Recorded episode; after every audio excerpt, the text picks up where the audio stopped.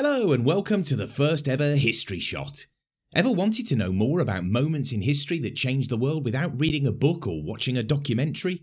History Shot explores the biggest historic events in just a few minutes, so you can get an understanding of what happened without having to give up lots of your time.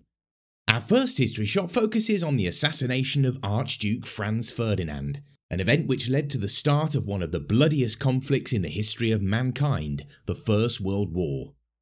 If a noughties band is the first thing you thought of when you heard the name, don't worry, lots of people have the same response. But the band were named after the Archduke of the same name, who, in 1914, was the heir to the Austro Hungarian Empire, which controlled large parts of Central Europe. In the early 1900s, rising nationalist tensions led to the formation of revolutionary groups who wanted to unify the territories occupied by South Slavs. Today, this includes countries like Bulgaria, Croatia, Bosnia, and Serbia. One such revolutionary group was called Young Bosnia and was made up of young revolutionaries who wanted to establish a separate state for South Slavs by any means necessary. Aware of rising tensions, the Archduke was known to have plans to pacify members of these communities, which would have made overthrowing the rule of the monarchy much more difficult.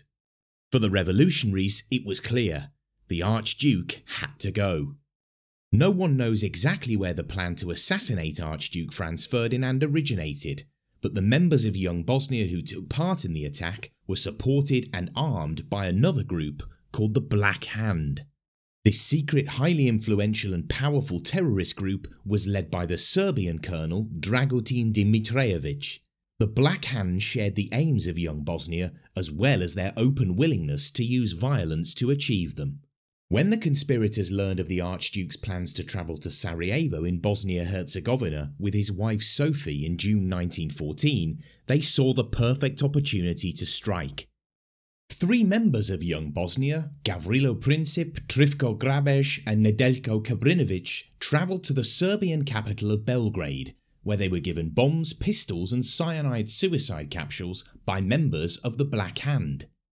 After practicing with the weapons, the men were helped back across the border to prepare for the attack. Archduke Ferdinand and Sophie's trip had started on June the 23rd, despite multiple warnings to them to cancel.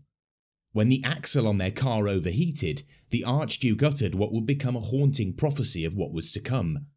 Our journey starts with an extremely promising omen. Here our car burns, and down there they will throw bombs at us. After a banquet with religious and political leaders, just one day of the couple's visit remained. They boarded their motorcade on the morning of June the 28th, unaware that up ahead seven members of Young Bosnia were lying in wait on Appel Quay, a main street in Sarajevo. As the motorcade passed, a member of the group hurled a bomb at the Archduke's motorcade, but it bounced off the roof and rolled underneath another vehicle. The explosion wounded two army officers, but left the Archduke and Sophie rattled but untouched.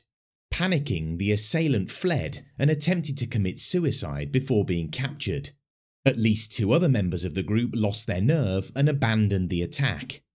Shaken by the bombing, the Archduke changed his plans and opted to visit wounded soldiers at Sarajevo Hospital. The head of the Archduke's security decided the safest way to do this was to travel at high speed back down Appel Quay. But a miscommunication led three of the cars, including the Archduke's, to make a wrong turn. As they attempted to correct the mistake, the driver of the Archduke's vehicle stalled close to Gavrilo Princip, who had been trying to find a new spot from which to assassinate the Archduke after the earlier failed attempt. Seizing his opportunity, Princip took out his pistol, stepped up onto the footboard of the car, and fired two shots at close range, hitting the Archduke in the neck and striking Sophie in the abdomen. The Archduke was reported to use his final words to whisper to Sophie to stay alive for their children, but within minutes, the couple were dead. The conspirators, including Princip, were captured and tried. Five of them received the death penalty, but just three weeks too young for this, Princip was sentenced to 20 years imprisonment. He later died of tuberculosis in prison in 1918, aged just 23. With tensions already running high among Europe's superpowers, the assassination of the Archduke was the spark for a rapid descent into World War I. First, Austria Hungary gained German support for punitive action against Serbia. It then sent Serbia an ultimatum, which later became known as the July Ultimatum, worded in a way that made acceptance very unlikely.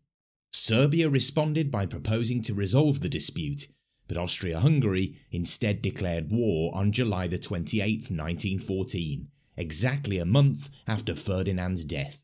A week later, Germany, Russia, France, Belgium, Montenegro, and Great Britain had all been drawn into the conflict, and other countries like the United States would follow later.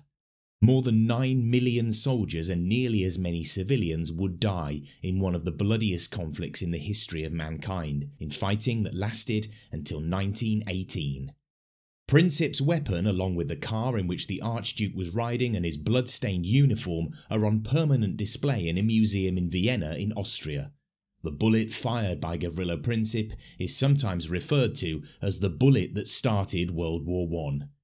The Austro-Hungarian Empire, of which the Archduke had been the heir, collapsed rapidly in the autumn of 1918, as it became increasingly apparent the Allied powers would win the war. And on November the 11th, Charles IV, the last Austro-Hungarian emperor who had ascended to the throne just two years earlier, relinquished control, bringing 650 years of rule by the Habsburg dynasty to an end. A unified Yugoslavia was created in the aftermath of the First World War, but its history is shrouded in conflict and battles for independence. Today, what used to be Yugoslavia is made up of seven countries Bosnia and Herzegovina, Croatia, Kosovo, Montenegro, North Macedonia, Serbia, and Slovenia. We hope you enjoyed our first ever history shot. Subscribe to our channel for more moments that change the world.